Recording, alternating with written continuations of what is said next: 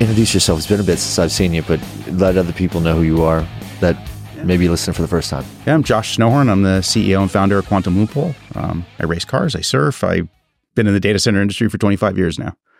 So uh, it's been a bit since we hooked up. It's about a, a year since I seen you. Probably, maybe longer. Yeah, yeah, Two years. Maybe I feel like a year and a half. Call it a year and a You came to DCAC, didn't you? DCC, with D- DCAC, yeah, that's right. Yeah, Okay. DCAC. Sorry, not DCC. Oh, yeah, yeah, That's yeah. Data Center easy, Coalition. Easy now. Easy Yeah, yeah. No, Um, but you, I saw you, but it's been a lot because man, all I see is how busy you guys are, and I see a lot of stuff, and you're out there in the mud and the blood and the beer, and you're swinging through shit. So Yeah. remember, I was like, hey.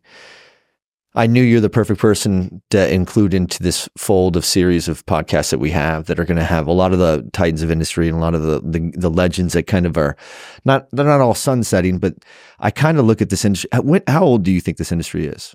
I mean, I, I started in 99. So, but I mean, the yeah, I probably gave it another six or seven years before that when it really started being data centers that were Okay. relevant to the internet, you know, that were, they were commercialized. And you're starting to, So we could agree that it's between 20 and 30 years old. Oh, yeah. industry. Yeah. Probably closer in the middle, maybe 25 I, years. I probably call it 30 really. okay. Because then you, you've Well, got, your network nerd shit that you're all about too. I know that you go high, wide, and deep on that side. That was way ahead of the space power and cooling changes that we're following. oh, Hyper's cloud didn't exist. Hyperscale didn't exist. It Right. was just, there was compute, but it was, it was deployed as, as host web hosting, not, not, you know, partitioning, you know, servers and selling those bits. I mean, Amazon created that. They had a bunch of spare compute because of their shopping season How about that? that they sliced and diced and created the cloud. So Oz is coming on this show. So he's going to come and like obviously I have a thousand questions regarding that because you were probably during during the genesis. What's um Bilotti mentioned him on the last podcast too. Is it uh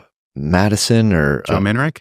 no? There's a oh man, there's another guy there that he's one of the, he's the Oracle of AWS. The I've talked to a lot of people that have been there for a long time. Like this is the this is the HMFIC that thought the whole thing through. Uh, He's that. Well, I mean, the, I think the Josh Madison or something. the some- CEO of Amazon. I'm forgetting names. No, because I never dealt with that. But he ran AWS. He was there from the beginning. The guy who was originally and Oz was there. Early, I don't know how, how early days if it was day one, but certainly very early or maybe before it. I, I really don't know. But um, the guy I always dealt with was Joe Minarik, who's now the chief operating officer of DataBank. oh, okay. But he was there forever. Joe was just eons, and, and so he would come to me, and yeah, they were only taking a couple hundred square feet in a cage, and that was a node of the cloud, and then then all of a sudden, volume back then. yeah, and then then it was like an entire data hall, and then and then you know then it was ten megawatts, then it was, and now it's just you know gigawatts and gigawatts of power. And that's where you're at. And like, I'm really excited because when I first started this thing, you were one of the first concepts because you, what you're dealing with is something that's not ahead of the curve, but it's at the tip of the curve, right? Of where we're going as an industry. Mhm. But what my, my message, my point was, um, I'm doing this series of podcasts with those that were here 25 years ago, let's just say during the genesis of this industry, right? Yeah. And uh, so this industry is 25 years old. More than half of our industry has been in this industry for more than 20 years. And in the next year or two, we'll start seeing some serious sunsetting, you know. Um, uh, the silver tsunami, they're calling it, right? All the people that have been in this industry for more than 20 years, like you. I've been in this industry for more than 20 years as well. And if you think about it, um, this is if it if it were the automotive industry, we would have been sitting here side by side watching Henry Ford and all of his peers build this automotive industry. But instead, we were watching, you know, uh, the Bilottis and the Peters and the, um, you know, the Kavas and the Furlongs and and whoever, uh, you know, the Oz's and all the other guys that you were probably up there in orbit, you know, trekking with them on the on the stuff that you were doing as well. But I'm I'm patching them together to talk a lot about energy, right? And I'm I'm using them to educate me more on energy so I could well to educate us all. I'm just the selfish guy instead of a microphone that uses the platform that says, "Hey, everybody's starving for this data." Same reason why we have DCAC. Um, what you deal with is you're a, and you know, I, I'm not going to s- speak for you, but I've always tried to explain it to others that they ask me. The difference is I see you're a wholesaler to the wholesalers. You're master planning campuses that are master planned for a homogenous environment that could be, you could have all of FAMGA there plus five of the top operators and they could all be neighbors and you don't care. You're designing it for that, that scale and volume and velocity. Am I about right? You're exactly right. Yeah. Okay. So to that end, what's the number one constraint for everything in our industry right now? That's power, 100%. hands down, across the country. Yeah. And to that end, like you have to be, in the same place that I'm at today, which is holy shit, we need to know as much as we need to know about power. And for your sake, more than anybody else's, because you're offering a product that's predicated on a demand and a, f- a capacity to fulfill a large aggregate volume demand of power. Yep. How do you do that? You know, and so that's why I'm like, Josh, let's catch up, man. It's been a bit. And I didn't, we didn't talk prior to this because I'm like, we don't have to. You could tell me while we explain to the world, whoever's going to be listening to this, and this is codified and it's going to be locked in because mm-hmm. just like in 25 years ago when we were all here during the birth of this industry, now we're watching, you know, the first generation of those captains of industry begin uh, sunsetting. We're still in this game for a bit, a bit right? Yep. And, um, and there's some big changes that need to take place and we need to address a lot of the things with power. So I want to address it with you to where what are we doing? Because we're moving towards the, you guys are moving, the industry will move towards the path of how you're master planning these things because we have no choice. Right. Power is going to force us. But at the same time, what are you seeing and what are you doing about it? And where's the pain? Is it coming? If it, if it's if it's um, some sort of constriction from regulatory authorities, or is it us? Is you know people not in my backyard bullshit, or like and I know I just threw a bunch it's, at it's you. It's all that. But I yeah. know you got it upstairs to probably pick up all this. So yeah. go with it. Unleash. Uh, I'll give you, uh, I'll put power in perspective of history here. So my claim to fame when I first started in this industry was building NAP of the Americas, which at 750,000 square feet and 130 megawatts was the biggest data center in the world at the time. Yeah. That opened in June of 2001. And where was it? It was like in Miami or something. Downtown Miami. Yeah. Still there. Um, it's now Verizon owned it, then Equinix uh, now, and, and it handles, it's estimated 90 to 95% of all the traffic between North and South America goes through that building. So it's critical, critical infrastructure. Really the last nascent net new giant, giant scale internet exchange ever built in this country. Um, so think about that 750,000 square feet, 130 megawatts. And that was how many carriers were in that building? Like cross connects could you get? Oh, God. 500, 250? I don't know. Uh, how many carriers? Yeah, I mean, oh, you I, got. I have no idea at this okay, point because I've been out for so long. It was ridiculous, though, right? I'm sure it's probably yeah, one of the well, biggest day, carrier hotels. Day one, it was two. And, oh, and I'm running around because dot com bust happened. We opened our doors in the midst of the dot com bust. Good Couldn't times. have been a worse situation. Yeah. We had a going concern on our stock because we were a public entity for, I don't know, three, four years. It was terrible. Um, I was running around in NANOG and peering conferences and everything else saying, we're a tier one NAP, you know, tier one internet exchange. It was just, I was like, say it enough and everybody will eventually believe it. We did have undersea cables that were aggregating there. We, um, I, I can tell you that when we were opening the doors, the leases that were supposed to be going to effect would have sold out the entire building. That was Global Crossing, Broadwing, Global Center. You start to get the gist of these companies sure. that disappeared, right? Um, and, and, at the time, Miami was like the edge of the internet. It was a spur. You know, people had some DS3s going down. there. You don't hear DS3s much anymore, but it was tiny stuff. Sprint, I remember when Sprint was relevant, turned up, I, I don't know, something like 16 OC 192s, which would have been unreal at the time. And they were gone instantly. And it was, it was, you know, that was a reality check for them. They were putting a big, their own big pop there and all these things. It organically, through, uh, I call it 100 hours a week of my personal work of just spewing because I was good at that and doing a lot of guerrilla marketing and just convincing people to interconnect there. And then it, it drove and built. But, but yeah, that's, that's a story for that yeah, could yeah. go on and Sorry, on. that history was of that. question on but power is the big thing. So if you equate it to that, and then you look at what Quantum Loophole is doing up in Maryland, we're just 20 miles from Equinix Ashburn, so we're at the center of the internet. So that is where yeah, there's just un, unmitigated growth. Uh, most of it's in Virginia. Uh, Maryland has its own issues. I'm happy to talk about that as much as I can. Sure. Um, and we're getting through all that luckily. But um, our single site is 2,164 acres, so it's three and a half square miles in scale. It's bigger than the city of London. That's the okay. So that's the site you have, and I forget last time you were on. What was that site prior to that? It was an Alcoa aluminum smelter. So when you smelt aluminum, you have massive amounts of electricity to go through all the processes. Um, it's a brownfield site, so it had cyanide, fluoride in its past, just in the middle of the campus where the smelter sat. That's already been mitigated and remediated, sure. but um, but it still sat there. The the crazy thing, and you could never even you think about we we picked up this site uh, we went into contract in, I'm trying to think here, in around August of 2020. And and now we're, you know, we're just going, we're in 2024 now. If you just think about trying to pick up a site that had 230 kV lines on transmission poles dangling, waiting for somebody to build a substation, like it's just 20 miles from Equinix. Like perfect situation. Um, the reason we went full bore into Maryland and why nobody else had before is because Maryland had no data center tax incentives. A bunch of hyperscalers have been lobbying for it, spent a long time building that up. And we found out at about a month after it passed, and we're like, oh God, we're too late. We're never going to make it we call up the economic development people. They're like, well, you can talk to Alcoa, but like a hundred people have tried to buy that site, and they just won't sell it to anybody. They want a specific, they want a lot of money, and they want a specific kind of entity Use that would be a purpose for it. well, and, and they want somebody who's going to be a good steward. It, it could never be residential because of its past. Um, it had to be something industrial. It had to be something that wouldn't be too impactful to the neighbors. They they they still want to be good stewards of the things that they left there. Um, and they gave us a price. It's public. We paid 100 million for the property, which is 49,000 an acre, including ag and industrial. Uh, that site will probably generate two billion of revenue in the end at end state. And it's 20 minutes from Northern Virginia where the 20 miles. uh, 20 miles. Okay. Yeah. Unfortunately, the roads you got to go down and get around a bridge. It's a little longer that But way. what's the price per acre if you're going 50,000 where you're at? And But it's our contracts now are all- millions of dollars just 20 Yeah. minutes south of you. Oh yeah, you'd be prime real estate. if you're like in Ashburn Core or even Leesburg, you're at three, four million an acre Sure. now. It's crazy, and and uh, and you've got a power problem because Dominion has hot power lines. Um, they can't get more electrons down those lines. Their 500 lines are hot. They're distrib- most of Ashburn's on distribution, not even true transmission. And if that core transmission's hot, then what happens? Now it's all a grid. It's Dominion connected to First Energy, which is our transmission provider, connected to this and that, and you know it's that's the PJM marketplace, uh, which is uh, Pennsylvania.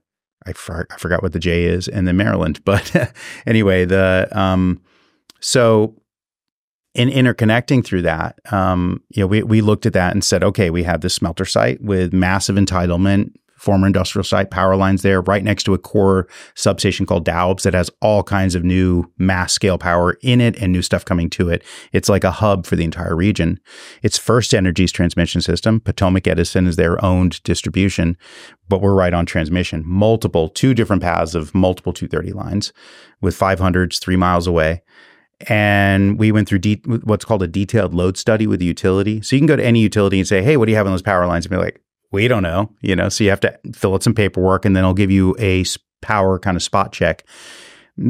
Sometimes, To make all. sure, is that to make sure there's capacity available or it's not Just oversubscribed? some kind of capacity. Just because you have power lines doesn't mean you can. They like if you were on Dominion and Ashburn, they're hot. You're Yeah. not going to get a. You're not going to get a megawatt out of it.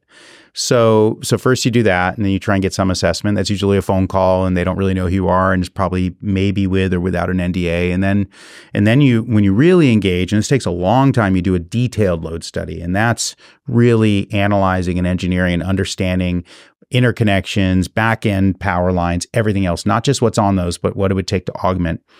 And the wonderful thing with First Energy is because there was a former smelter site, massive scalability day one. But as it ramps up, we can do two and a half to three gigawatts uh, on that site. Now we're here in the city of Austin. We're both we both live here. City of Austin's energy production, tenth biggest city in the country, is three thousand megawatts, three gigawatts for this for Austin Energy. So put that in context. We are equal to the city of Austin. the 10th biggest city in the country in one little site. So what we're building is city scale infrastructure. Now, if you think about grid and you think about the that you know comparison to my pass at 130 megawatts and 750,000 square feet, we have entitlement to do 14 to 28 million square feet of data center space on the site. Depends if you're one or two stories. It's all up to whoever Sure. builds it and what they want to do but two's the limit. Two stories is the limit, 60 foot building height without getting a variance. Gotcha. And uh, those are hard to get. You know, there's a lot of NIMBYism Especially in in- Maryland. and especially anywhere. so there's a lot of NIMBYism in, uh, unless you're in Texas where we can do anything and it takes 90 days. Sure. But, you know, it's a different state. That's why we live here, I think. But, um, Maryland certainly is is is uh, restrictive. There's a lot of history there. We have neighbors whose family have been there since the 1600s. Our our our campus has the manor house that belonged to the last living signer of the Declaration of Independence. It's called Carrollton Manor.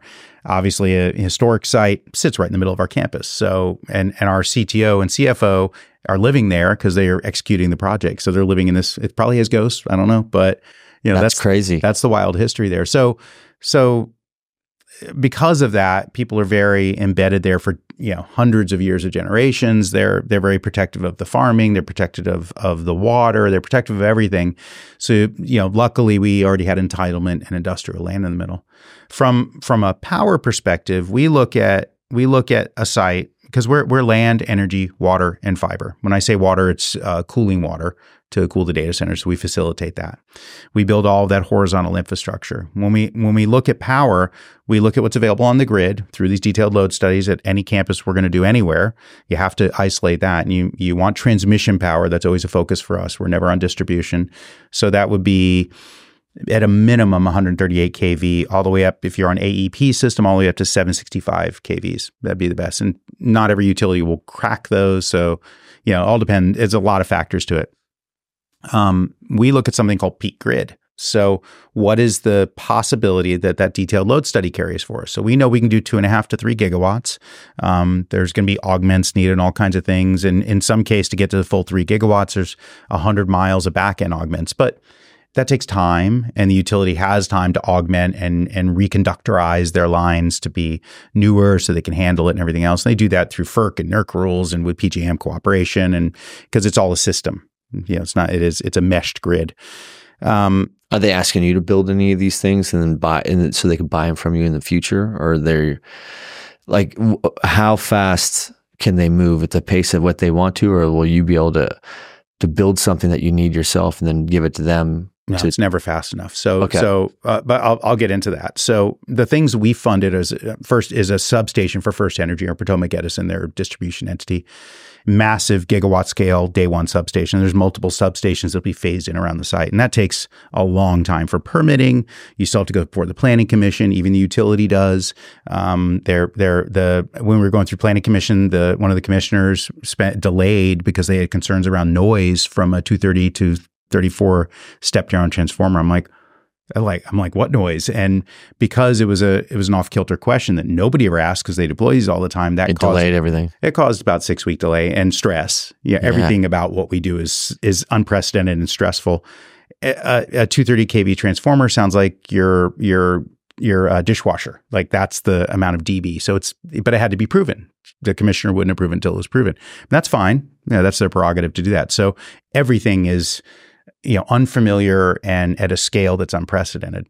Now, once you get to peak grid, where do you go? You know, what what happens? So is peak grid 3000 megawatts because that's what the detailed load study is or or will that be augmented let's say to you know 5000 megawatts or something like that. And again, you know, it's it's it's mind-boggling scale of what we do to sure. power our clients who need it on the campus and they really need it. It's not a you know, it's not a joke. It's you know we we have three-way NDAs with our clients and the utility, and they're you know if there's any doubt once they see who our clients are and they get in front of them, they're you know the shock and awe sure hits them and then they and i mean huge teams dedicated to this um, first energy talks about us in their earnings reports and what it's going to mean uh, you can imagine the single biggest consumer of power in a single site anywhere in the country is going to be our campus today now there might be others. That'll we're do this. Maybe you doing it somewhere else, right? We are. Yeah, we're we're looking hard in Texas. We're looking hard in Illinois. We're looking hard in California. But you know, our eye on the ball is executing the biggest project ever created in this industry that's rapidly come to fruition.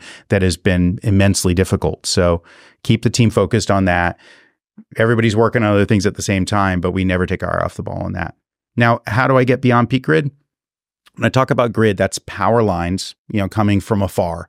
Uh, where is that power coming from? You know, if it's coming from West Virginia, you can guess it's mostly coal or maybe some gas turbines. It could be coming from a nuclear plant that's in Maryland. It could be coming from a nuclear plant up in Pennsylvania. I mean, I, I literally ambivalent, and you can't you can't actually choose your electron. You can buy power purchase agreements from some some tran- some uh, generator.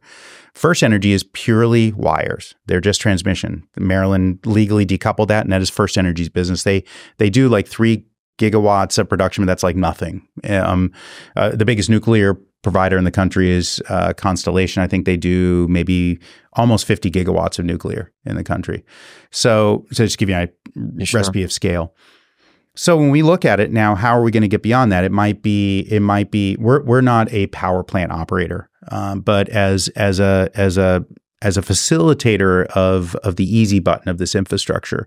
We acquire the land, entitle it. We do that very boring work of underground sewage, potable and non-potable water. So the long-term infrastructure. Right. So we deal and, and it's funny because we're dealing with sewage and we deal with non-potable water, which is really treated poo water. So we have poo and poo is yeah. you know one of our big focuses. We got to do it. You know, that's not glamorous, but it's what we got to do.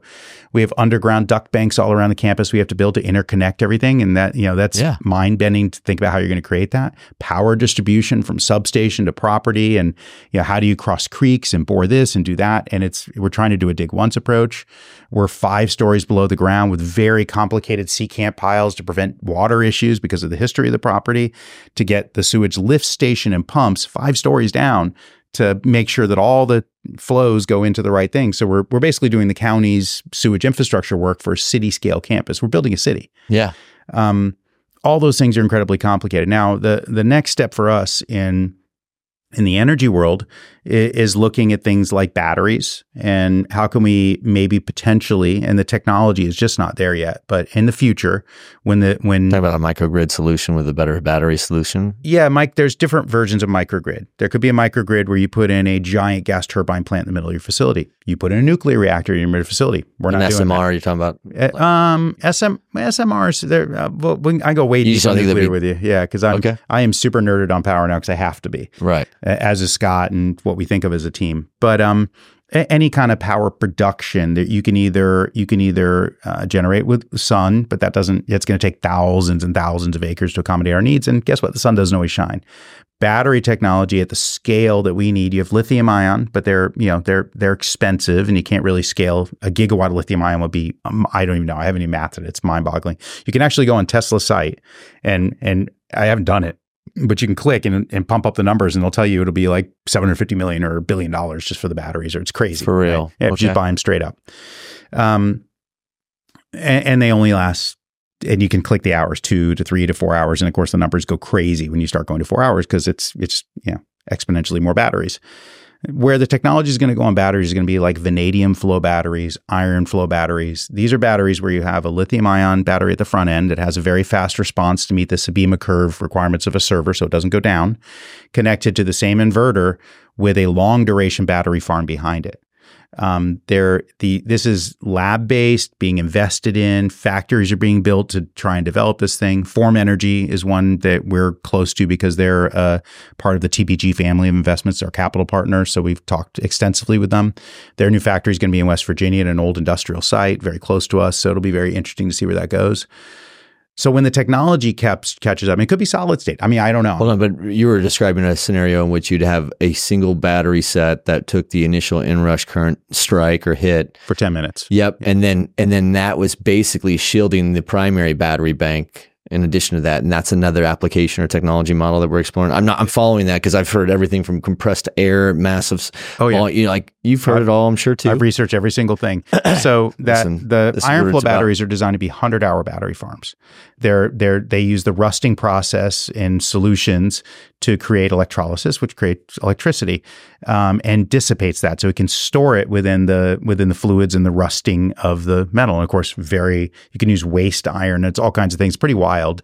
Um, and the technology works, but here's the problem: it takes at least ten minutes to create that, which means you have to have this front end poppy battery that's at, at, and think about a gigawatt, let's say, of lithium ion, even at ten minutes, is a lot of money. It, it has risks associated with it. So, when do you implement a battery system like that? Do you wait until solid state really, really kicks in and comes to, and, and economically becomes either the same or cheaper? Um, do you look at the and when you look at these batteries, you look I, iron flows are great because it's taking a, a, it can you can use slag materials and all kind. It's pretty wild what you can use with it um, lithium, we all know the supply chain of lithium is pretty shocking when you think about where it's mined, the graphite, and all the different things that have to go into too. it. Yeah. The ships that transport it, the trucks that move it, the manufacturing process, the the dendrites that can form within lithium batteries. There, there's all kinds of issues and risks around it, and everything else.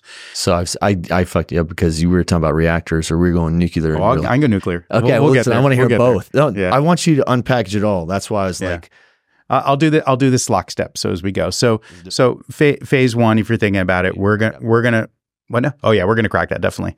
Um, and phase one, is, is, you know building transmission scale substations, delivering this power to our clients, and letting them contract for with the utility because we're just funding the substation, and they reimburse the customers reimburse us for it with a margin. That's our we're just so hold on. So you're the buying at the aggregate wholesale side. That way you don't No. become a utility. no, we can't we can't do that because of regulatory issues from the grid. We can't take You can't grid turn it power. into like an all-in number, I guess, on a wholesale basis. Not, not off the grid, no. That we can't do that. We, we can't take like if it's five cents a kilowatt hour, for example, and we go buy a PPA from somebody. Yeah, we can't flip it and mark it up. because you can't make money off it. Yeah, it's just not legal. Heavily it's a regulatory issue. Yeah. So so that's taking the grid's power. That's where the that's the limitations of the grid. But where we can make money is is reimbursement. We make we mark that up. So but nobody complains about because we've taken the capital risk to deploy, you know, a lot of money. Building gigawatt substation is a lot of money.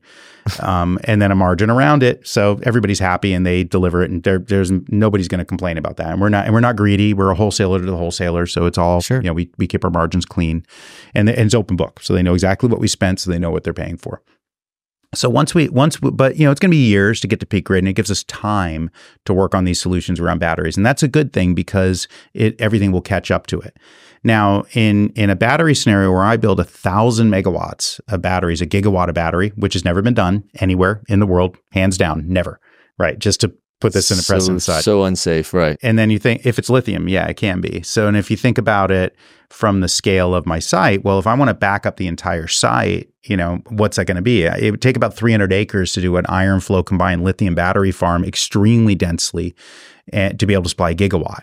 And 300 acres of industrial land, well, that's pretty valuable, right? So you have to think about, you know, what kind of land you're using to do that. Just as a rough example, maybe technology will densify, maybe it'll get better. I'm just talking about what's there today. So as we're researching these things, you know, we're trying to think about what path we want to take. We haven't made any decisions. We haven't we haven't purchased anything. We talk to everybody. They're all eager to talk with us because of what it represents. That'll be our next phase of power. And we'll deliver that so that we can do things like grid arbitrage for clients. That means we can connect that to the grid and we can do what's called peak shaving. So take off the four peaks a year and, and cut costs for them. Um, we can ingest purchased, and at that point we are purchaser.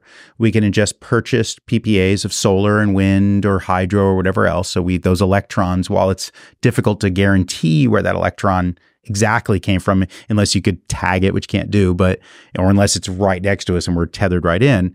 But that's what we'll buy to ingest into that. So, so uh, one other thing we could do is that when um, our customers are like, "Hey, you know, I'm my my um, you know whoever I'm buying power from is down, and that means that essentially I'll be fed from a coal plant. I'd rather purchase, you know, for the next 24 hours."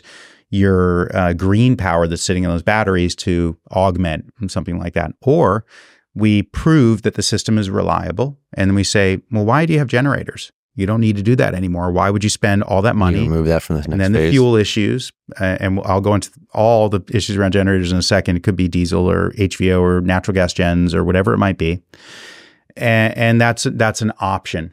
Uh, unfortunately, um, even though everybody wants it to happen and wants to will it to happen, and legislatively people are pushing for that, the technology isn't quite there yet.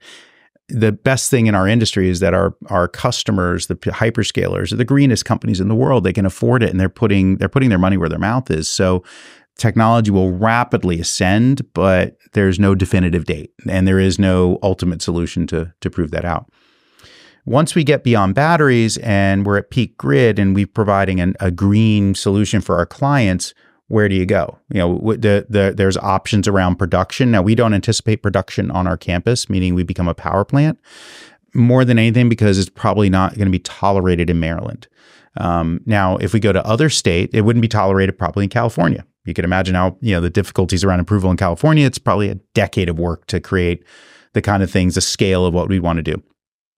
Um, Illinois, possible. Texas, very possible. You know, now you have to be in a non, you have to be outside of the non-attainment areas because there's some emissions restrictions in some of the bigger cities. But if you do that right and interconnected, you have the possibility of doing all kinds of different things around that.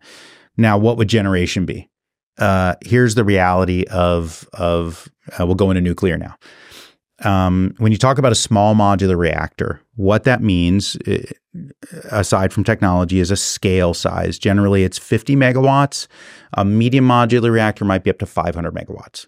Uh, a normal big reactor be like a Westinghouse 1000 you know, thousand megawatt reactor. The Vogtle reactors built in, by the Southern Company in Georgia. There's two of them. They're modular in their design that they're 50% less parts than than than the previous reactors that they're built right next to. Um, they built two of them. Took them 18 years, 34 billion dollars. 80% of that funded by the Department of Energy, insanely over budget. And now they had some vibrations to harmonics in the pump systems, and they haven't even quite turned them up for full energy production yet correlate this to Georgia, Georgia in the last 100 years is, has ramped up to 15 gigawatts of power across the state, right? What drove that?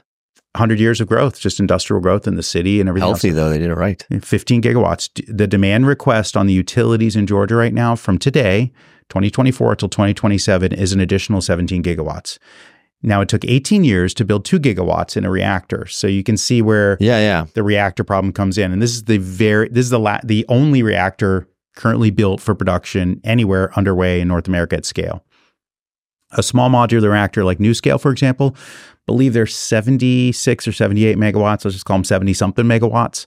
Um, they are the first new design approved by the Nuclear Regulatory Commission and gone through all the process and have been anointed. They're testing in Idaho now.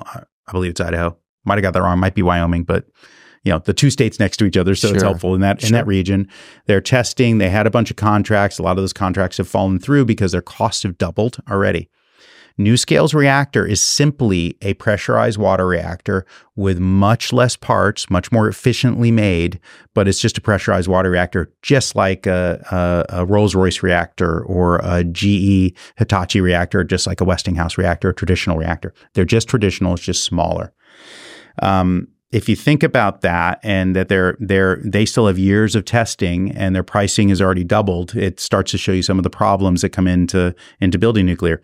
All that being said, I absolutely think it's the future, and there we go. We, we will be putting our money where our mouth is and and signing agreements to take on nuclear power, but somebody else has to do it we're not in the business of doing that. So, um, you know, being agnostic to reactor technology looking at at boiling water, pressurized water reactors. Um, there are pebble bed reactors starting to be built in China and other places. That takes a, a sphere of of uh, ceramic material instead of rods and has the uranium two thirty eight inside of it. Um, uh, they're they're they're they're safer theoretically but they, you know, they're just starting to come to fruition. Everything in nuclear takes a long time. Um, there's things like fast reactors where you take spent fuel. Um, there was testing done in the 1960s. I think a company called UCLA or UL, um, I might have gotten this wrong. I'm butchering their name. In the 60s? No, no, no. Uh, the government did in the 60s in a test reactor, and there's a company I believe called UCLA, but I, I might be butchering this name. I've talked to so many, I'm losing track. And there's there's actually a company here in Austin called Aalo, not like Alo the yoga stuff, but A A L O uh, and the CEO's here, but he's he's just he's doing something called the Merlin reactor, which is a very very small reactor, like a 10 megawatt reactor that's being tested in in uh, maybe Lawrence Livermore or something like that, or Sandia. I don't know. What would but, that application be? Residential? Um, his goal is doing multiples of them. So, you know, you have 50, you have five of them, it's 50 megawatts, you got 10 Seems of them. Seems like it's a small pocketed one, though. You could probably make that look like it's in a shed or a house of its own, and it's not going to be as conspicuous. Yeah, right? we're going to put it in your backyard. How do you feel about that? I'd be fine with that. Yeah, you're military, so you, I you grew like up on a submarine. Up, yeah, yeah, exactly. Like, I know that it's the most reliable, most safest, and most scalable form of energy that we can get our hands on. Absolutely. And I think that everybody that doesn't know shit about nuclear needs to watch Nuclear Now. It's mm-hmm. uh, have you seen that movie? Oliver Stone brought it out oh, yeah. like last year. Yeah, but he does a great like he doesn't. You don't have to be an Oliver Stone fan, and you don't have to get political with it. But it's hard to not capture his intent in that movie, which was to bifurcate the difference between nuclear weapons mm-hmm. and nuclear energy. And I think a lot of the people that were against nuclear energy were really just more against n- nuclear weapons, and on accident they killed both. Right. And that is the greatest thing that we have to do because I think the greatest like when Christian and I were talking, we were at, I took him to go see Rogan last night and we were, you know, sitting down shooting the shit in the middle. And I was like, I do think he asked me because he's, you know him, he's a hmm. big. Picture, big blue sky. He is absolutely visionary, inspiring yep. person. Yep. And, you know, after poking me enough, he's like, you know, what are you trying to actually accomplish? And I was like, listen, man, I'm just so stupid that I think that this industry, which is the greatest industry ever, right? And it's it grows greater and faster than every other industry because of the growth of every other industry. Hmm. Every industry's adoption rate of technology, regarding of how fast it emerges, it all falls back into what you and I do for a living. Yeah, So people don't realize this, but this is like, you know, I was told porn was recession proof. You know, I'm thinking that this is recession proof because porn is recession proof. You get what I'm saying? It's still online. Terremark survived. I'm not joking. In Right. the dot com bust on porn and spammers, and you know what? They paid their bills. It was like filled it up with that, and then they all left. But that, but that's but how that, we the reality is then. is technology is everything Yeah. and and this industry is very because it is 25 years old it's not mainstream yet right Mhm. and because it's not mainstream we're going to continue to deal with a problem that a more mature more sophisticated vertical of industry if you were in uh, the, the legal industry or the healthcare industry or medical industry you know they have ethics that they have is at the forefront of their profession. So they don't have to wonder what all the unintended consequences are going to be. Now obviously there will be some that they can't expect.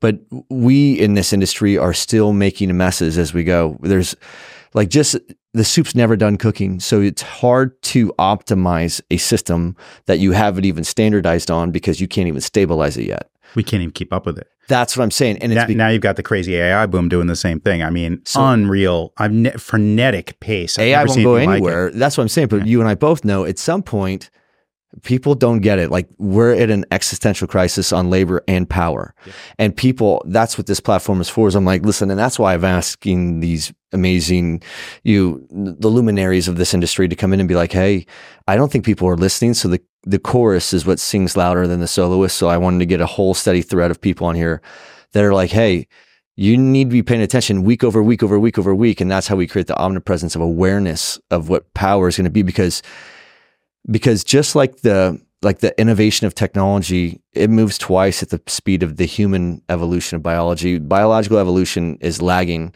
and our ability to create solutions for power are lagging because of us. Innovation and technology get advanced 10 times faster than us, but we will hold this whole thing back. Well, uh, look, look at the problem of nuclear because because there's going to be there has to be something to fill the gap in between that. You're talking about a guy that is a big advocate for it, right? we, we can all be advocates. So if you and I right now today we're like we're going to do it and you and I said I've got you've got 10 billion and I've got 10 billion it's probably what it's going to take to build something and then we try and site it. Well god, where are we going to put it? Cuz I don't care what you do You're or how good it, it is. Listen- No, no, this is reality though. This is reality. You had COP28, you had where there where all the governments in the world came together after the Middle East fought and fought and fought and and said no, no, no, it's oil and gas, but of course in reality it doesn't work for the environment. And they said they're going to triple nuclear. So, how do you actually execute that? In particular, I'm going to focus on the US because the market I care about is where I'm doing business. How do we execute it here in a regulatory environment that makes it insanely difficult? In the best case, if you and I both pumped in $10 billion each personally, uh, you ready to write a check? So we put that in place, right? And we go with a, an existing reactor technology that is certified. That's the key. So that means not a, not not a concept or a theoretical one. This is one that's been This is- applied. it's got metrics that we can measure. So let's call it let's call it Westinghouse 300 reactor, or uh, soon there's the Rolls Royce reactors. Rolls Royce has 68 active reactors in the world with never an accident. It's great. They're 482 megawatts each. So that'd be kind of the size to be medium modular, really to make sense for our industry because of the kind of scale. Today, if we went with a fully approved reactor, right, it would be at least 10 years, at least Yeah, I agree. to bring it to life. So so now we look at the existential problem of power. I mentioned Georgia before and this this demand that it is impossible to fulfill. How do you deal with the stopgap in between it all? You also have, and you just saw it bubbling up in the last week now. Uh, uh, the administration is now like, wait, Bitcoin's bad.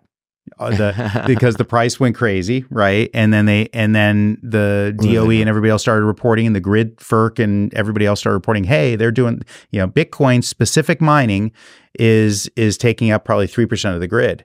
Now, so now I I think there's going to be, you know, I I don't do business with Bitcoin guys. That's great. I don't. I I believe in blockchain. I'm not a big fan of Bitcoin. It's just a personal thing, but uh, blockchain's amazing. Great technology. We'll be buying real estate with a you and I'll touch our phones together and we'll transact a house or something. I mean, that's going to come, but um, I, I it's going to be really interesting to see if all of a sudden the Bitcoin miners are like, hey, you got to shut down. Go somewhere else. We don't want you here. Now, where are you going to go? Uh, you go to Asia. There's like I think there's a new coal plant a week being turned up in Asia right now. For real. Oh yeah, our our our coal that we're all of our plants are shutting down, But in, you know, where you have a huge percent of the population between India and China, they're building them like crazy. And they're like, they're like, we're not going to stop. We have booming economies. We need to achieve these things. And the only way to do that is coal. But what we're doing is exporting our coal there. So we're, you know, the climate issues, we all forget we're on one planet and the things that go along with it. But we want what we want. We want our phones to work. We want the internet to work be it a porn or be it a business or whatever it might be, it's all got to work, right? We need everything to function. Our entire economy relies on that. Now you've got this bursting up of AI. Um, it is it's a little bubbly. A lot of people pouring a lot of money into a lot of gigawatts of stuff, and I, I think that um, if if you don't stick to your fundamentals of energy, water, fiber, and land, and you start building to accommodate very specifically around that, and you're and you're and you aren't really looking at the business plans behind that, like are is everybody really making money with AI? Is are all the billions being pumped in to accommodate that? I say this because I've lived through cycle after cycle after cycle. And if you just stay the course of core infrastructure, it's needed no matter network connectivity. It's needed no matter what you do. And and then if but if you start chasing very specific demand sets, if I said my campus was a Bitcoin campus and we sold to a bunch of Bitcoiners and then the, you know the administration pulls the plug on Bitcoin, you know that who knows um, you remember the metaverse you know sure meta's still losing billions on the metaverse that metaverse got quiet all of a sudden right you sure. stopped hearing about it do you remember TikTok and you know the last administration's goal to you know to force TikTok to then and ByteDance to deploy all their infrastructure in the U.S. That was behind Oracle and ByteDance themselves doing their own stuff. Huge surge took up all the spare capacity along with Meta's metaverse, but you don't hear about that anymore. That's poof gone. Now it's all about AI taking up everybody's spare capacity, which was gone already, and then some, and you know pre-signing for stuff. I don't know what's going to come next. You know, th- these are just waves, and you know, I don't know what the fad is. I don't know. Uh, you're right. You're spot on on those, like how the cycles are up and down in terms of what is um, consistent and inconsistent. But over the course of time, you know, if you track every industrial revolution to now, the first industrial revolution gave us steam power. The second gave us electricity as well as the motor car. The third gave us nuclear power, which we developed actually in a 55 year gap. There was a 55 year gap between the second and the third industrial revolution. Mm-hmm. In that gap, we had four wars. We had World War One, then we had prohibition, mm-hmm then we had the Great Depression, and then we had World War II, and then we had Korea, and then Vietnam. So there's a less of an industrial revolution during those really, really downtrodden times where we have major wars. But when we came back to it, we had another form of energy, which was nuclear, and then we had a lot of issues with nuclear. But nuclear was mainstream for a bit there, right? Mm-hmm.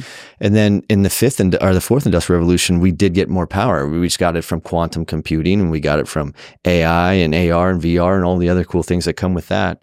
We're in a technology revolution now. We we, yeah. we sure shit are. It started at the end of COVID, you know. So in 2020, we really started the fifth industrial fifth industrial revolution. And what you and I are talking about is proof of what it is. And that's where we have a more harmonious relationship with the technology in our life and the machines in our lives because the unintended consequences of those previous ones, like you said, are gross pollution, right? And I remember reading a paper when I was in college where it was the CTO of China and uh, and he goes, How do you feel about the CTO of like Dell saying, Yeah, we outsource all of our manufacturing to China? He goes, That's just what the Americans think. We outsource all of our marketing to America. We're an industrial, you know, country that's built on building things. Mm-hmm. You know what I'm saying? But the optics are changing based on which way you view it, right? For us, we've gotten power in every industrial revolution. I think what I believe is going to happen in this fifth industrial revolution is AI in the demand for it, like you said, it's bubbly, but it's prevalent and it isn't going anywhere. And you talk to anybody and they're going to tell you that it's going to be 10x of what cloud demand was. And we don't even have enough power to support cloud demand today. More than 10x. More, I mean, there, let's just say conservatively. There's 60 to 100 gigawatts. And, and it's funny when I talk to, to luminaries of our industry, um, more business people, luminaries, not, not nerds, but sure. the business side, they're like, I don't believe it. Eight out of 10. I'm not joking. They're like, it's not really true. That's all, mm. You know. And then yet we're seeing companies saying, I'm spending 60 billion this year on it. I'm spending this and that. And I, I, I forgot what. Somebody just miss- reported 34 billion. It's it's crazy numbers. The missing part though, but you were almost onto it when you're asking me if I had my 10 billion and you had your 10 billion, but it doesn't take you or me. I think one, the adoption rate of emerging technologies will never slow down, but the pent up demand for more will only put more constraint on the very highly constrained power solution that exists not only for our industry but for other commercial or industrial evolu- you know industries that need power as well. And I think that that pain is going to force us to invest in the long game for the first time. That 10 year cycle where we're not getting anything returned back on our investment. But these infrastructure real estate asset groups are going to start investing into these 13, 15 year, you know, returns instead of the, 60 year returns on whatever. Nuclear. But it was going to be there for 60 years because you're going to refuel it twice, right? So yeah. they're like, okay, this is what's going to happen is everybody has to slow down. The fifth industrial revolution is about slowing it down. So figure out how we can measure we have to take this industry and make it more mainstream. The, mm-hmm. the mission critical industry cannot be a stepchild industry. It needs to be more mainstream, not only so that we could draw in more talent, and get your kids and my kids will be in this industry. And if not, then they're going to be working for a business that's in the orbit of the ecosystem of this industry because everything ties back to technology. I, I think I think it's actually mainstream more than you realize, and I think that every state and every municipality wants it. Virginia's mainstream. Virginia's super mainstream, but Virginia has become too much of a good thing. So the the NIMBYism that exists in Virginia is is spreading like wildfire across communities. Interesting. And that's creating it's making intensely difficult. People drive by and they're like, we don't want these smoking warehouses. They have chilled water systems in cold weather and it smokes, but yeah. they think it's smoke. Um, or there's a hum from the chillers, or there's the diesel generators. You know, all of a sudden there's a hundred generators all firing up and putting out smoke. Even if it's only eight hours a year, people are still concerned with it. Uh, it, it's interesting to see it in Loudoun County, which is the wealthiest county in the country. Is it wealthy because of just because folks live there. No, it's wealthy because of this technology innovation that's happened and centered around there. That is absolutely the catalyst and engine, has kept their taxes low, has brought in very high paying jobs, pumps money into that economy. Yet you're seeing uh, extreme resistance. Um, uh, uh, the Compass QTS campus down in Prince William, uh, it's next to Manassas National Battlefield. That's complicated. It, it, it, was the it was approved with a lame duck county commission um, to actually convert that land. It's uh, it it is. I think it's going to be embedded in lawsuits for years, and you've got everybody suing everybody because they don't want it. They don't want it's right along the transmission lines, the hot ones, but those are due to be enhanced. So they're you know they're playing the long game of time to develop it. Um, you know, many many million square feet. It's about two thousand acres, a little little bit smaller than ours. I'm mean, nineteen hundred, two thousand, and it's two entities doing it and and then then you have the same situation with data centers spreading south in Virginia, and these rural counties are fighting it. They're suing. They're turning them down. They're they're it's just problems galore. So it, it, it's a mainstream, uh, mature industry that's always constantly on the edge of technological change and and facing resistance from the communities that they actually do great things for, like um, uh, you know, if you have a data center campus, you do millions of square feet. You don't need a lot of roads other than during the construction time. Your traffic counts are very low. Your your um, impact to schools, which are the biggest funding issue for anybody anywhere, are very low because you don't have that many people. These buildings that provide incredible tax revenue don't actually need that underlying normal community support infrastructure like roads and schools. but schools. maybe that's what quantum loophole 2.0 needs to be is where you do include schools and you do include living capacity like you're creating an urban city well, out well, of nowhere right well, where one, you're 1.0 does that right now so we, we work with the community people to, can live there Oh, they they so so we'll generate about 1500 jobs across this giant campus. The community will easily support that. The same kind of infrastructure if it was a warehouse, just a warehouse, which is perfectly entitled to do with its zoning, millions of square feet of warehouses huge billions of dollars of road infrastructure. I had no idea. That's it, awesome. All that stuff would have to be produced. Um, you'd have to do billions of dollars of schools to support all of the workers who work in the warehouse and the trucks that come in and out. The roads would be damaged, the noise, the dangers, all that stuff. With us, 1,500 jobs, very little road. We do roundabouts. There's very little road enhancements needed. We're paying for all the sewage and all the infrastructure. The county doesn't pay for that. That enhances and supports and connects to their system. We cool our data centers with with um, treated sewage wastewater that goes in the Potomac River every day, millions of gallons of cooling water. So we don't take, we don't use potable drinking water for cooling the data centers all those all those things coming into play. So it's extremely good yet. And there's studies done around this. Uh, Maryland Technology Council did a SAGE report. Incredible impact. It's probably very conservative and it was still an incredible impact economically to the county with very low impact to that infrastructure. So that's data centers overall, as long as they're done right. Um, I, the the the power issue is where it all comes back down to in land use uh, are, affecting things. It, let, let's say today I build a gigawatt campus and I said I'm going to 100% support this campus with solar. First of all, it's impossible because the batteries we already Bullshit. discussed that Right. can't happen, and it would take how many acres do you think to do that? Um, I don't know, probably half a state. Not that much, but it would take it would take six to eight thousand acres of farmland generally, right? Because it's if you're going to you know Yeah, it's out in the middle of nowhere. yeah, or forest. Okay, let's cut down a forest, or is it farmland that produces food? Nope, let's stop all that. Let's now put solar panels on that that can only produce a certain amount of power during the peak. And and wait, you have to have a concurrent battery farms. So that's another few hundred acres that goes along with it. And we already said earlier the technology doesn't exist around it. Um, you go to some states where the data must be exchanged, where these immovable objects, internet exchanges sit, and and you have to network within a certain latency metric to that. And if that area has no wind, well, then wind's not an option, right? You can get wind from afar, and there is loss, but then you start to have the grid issues, the same thing that come along with it. The the the the un, immovable fact that as clean as we all want to be is that there will be carbon burned to create energy to be able to support not just data centers, but the growth of the country. Forget coal's all being churned down. They're being shut down as fast as we can go. Diablo Canyon out in California, the nuclear reactor, they were, you know, everybody's protesting. They didn't want any nukes in California. Then they realized that their lights would go out. And all of a sudden now they're like, well, we're going to get, we're going to extend the life of Diablo Canyon much longer. And it's got Indian history around it. There's a lot of baggage around that plant beyond it all. And it's older plants. So older plants are older technology that which which have the correlated risks to go along with it. Um, so it's it's a it's a tough pickle. So that what what is carbon? That's going to be uh, the reality of it. If you told me today I'm going to I'm to put a gas turbine in place, a combined cycle gas turbine, 500 megawatt GE 8X turbine, roughly 500 megawatts, um, which has unfortunately you can estimate eight to 10 percent downtime every year for maintenance. That turbine today can burn 50% hydrogen. But the hydrogen economy is gobbledygook. Doesn't make any sense. Even with the incentives, it would cost 19 cents a kilowatt hour to to Wow. because if you took gray hydrogen, cracked it from natural gas, which is the mandate with the, with the with the hydrogen hubs that were approved, some of them, and then you had to use electroci- electricity to crack the the natural gas to create the hydrogen, or you can do steam methane reforming to do that. And then you have to have a new pipeline to deliver it because the same pipelines can't use it. It doesn't work the same way. It's different pressures, different everything. If you want to store it, you have to supercool it. That takes energy to then store that liquid hydrogen. And, and so it gets nuts. If you want to use hydrogen just as a backup, that's 31 cents a kilowatt hour. You know, it, the numbers go crazy.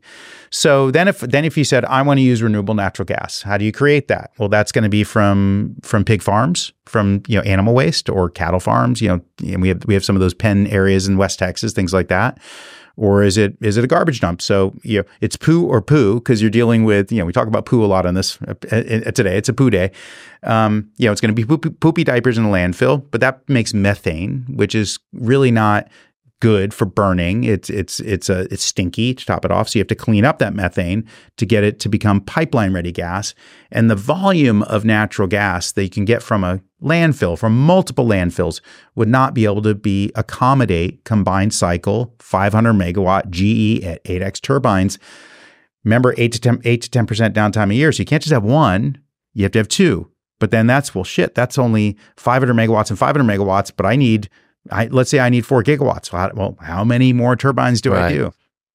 Where is that gas going to come from? Landfill's impossible. Hydrogen doesn't make any financial sense and doesn't exist. I don't hydrogen think there are solutions yet either. I think think that they're um, There is. It's it's a pipeline. It, it's going to take our, you know, we're, we're one of the biggest producers of natural gas in the world.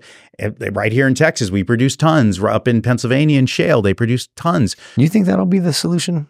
It'll be the interim solution. Remember what I said when I started this? So you've got you've peak out on the grid. You have a lot of coal plants, other things being turned down. Now, what does the grid consist of? It consists of um, hydro. That's great, but there'll be no new hydro in this country. No chance. They're even taking hydro, you know, dams Why is down. that? I've heard that before. Why It's- are they? Is it just they've of already maximized what can be developed, and they're even taking them down because of salmon um, Oh, okay. spawning and That things makes like more that. sense. So, so they're actually so that that's really disappearing. Um, you have pumped hydro. That's where you go up on a mountaintop. You have a lake, and then when you need backup, it's like the biggest bat. More batteries in this country are using that than anything else. When you you pump the water up to this lake, and when you have an outage, like think about like a battery, it, let gravity you take its drop it down, it spins turbines. Yeah, it's like you you hear turbines a lot. Turbines have a lot of different flavors, and then it fills into another basin, and then when you don't need it as a battery, you you know electricity's working again, you pump it back up, and then your battery's restored. It's mostly used as batteries, not as Yeah. true generation or production. You have coal. Now we we all know coal is going going the way of the dodo in this country. It is accelerating in China and India and and Asia. Accelerating. The places where we have the greatest forms of pollution in the world, you mean? massive and massive pollution and and guess what the wind currents carried around the world where it is and they're they're and they're like we're not stopping because our economies are especially India they're developing they're not going to stop Southeast Asia in particular. So I think unless there's an, a, disruptor of, of an industry, I think there needs to be, like, think Yeah. of this. we'll we'll we'll get to that though. The we'll get I'll get to the disrupted the the the the hype around disrupting right? So let, let me go through these things. So you've got you got coal which is going the way of the dodo in this country. You've got combined cycle gas turbines making the majority of the electricity in this country just of, of sustained 24-7 electricity. Um, combined cycle very efficient. Um, they're burning natural gas right? That that's what they're doing.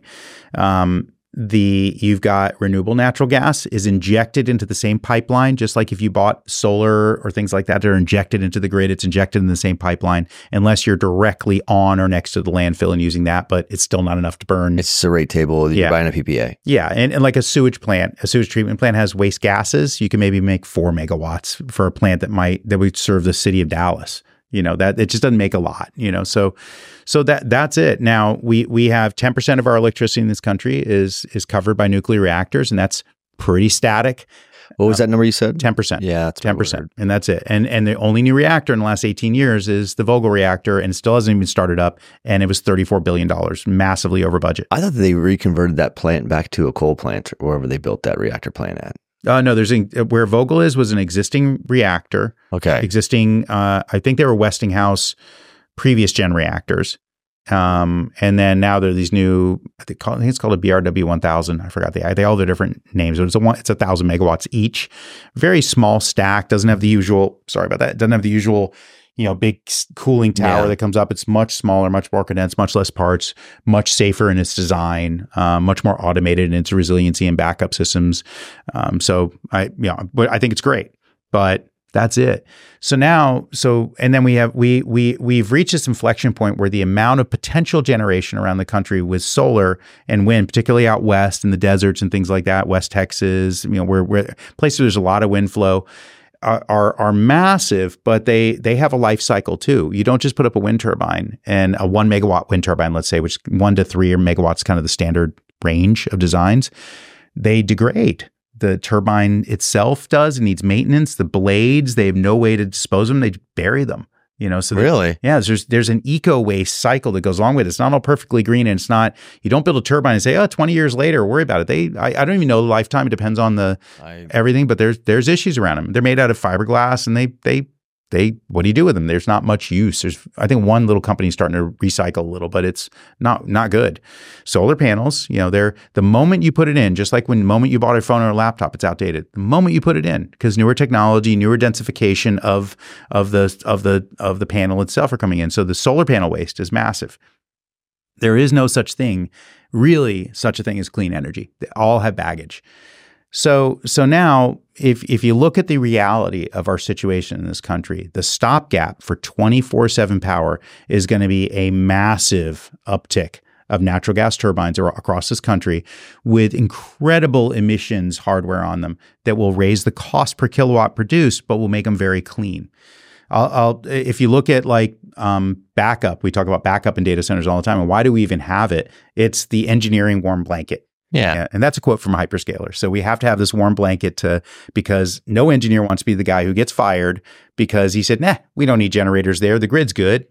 They're never going to say that. And I, I'm the only person I know who's actually, well, and my colleagues at the time who experienced a month of outage at a data center, and that was NAP of the Americas, and that was because Yeah, one of the biggest. It was the biggest data center in the world. At the, it's still at that time. I think a bigger one might have been built in Japan just around this, but in 2005, three hurricanes hit in one month in Miami, and the grid was so jacked up and had such dirty sine wave feeds from it that everything was shut off, and we were just running on gens. We Okay. had to. Gotcha. So it was out. We weren't we weren't out, but we Yeah. were running on gens. When we talk about emergency generators, they run eight hours a year for testing. They burn diesel, right? You have tier four, which make them quite clean, and uh, especially non-attainment areas to control your emissions. Um, people modify tier two gens to be tier four compliant, things like that. You have HVO, hydrogenated vegetable oil, as an alternative backup fuel, right? It, it is chemically identical to diesel once it's refined. It's produced from soybean or switchgrass or all these different things. Very few refineries on the East Coast. I think there's only one in Nova Scotia right now. A lot in the Midwest, most of it out west in California producing this. Um, so you're refining a vegetable material which has its own inherent carbon sink. However, its emissions are exactly the same. Exactly, because it's, chem- it's chemically identical. It's its known if you get a carbon credit because it's got its own natural carbon sink, okay, but it's still the same thing. So then the next alternative would be things like Enchanted Rock or Wärtsilä or all these different engines that run on natural gas again, which is prevalent in all over this country. The good thing about those, recip- these are piston engines, not turbines now. Just for emergency backup, they have 9% of the emissions of diesel. They're more expensive. The maintenance is harder on them. There, there's flaws to them, but that you know that that's another option that does exist out there.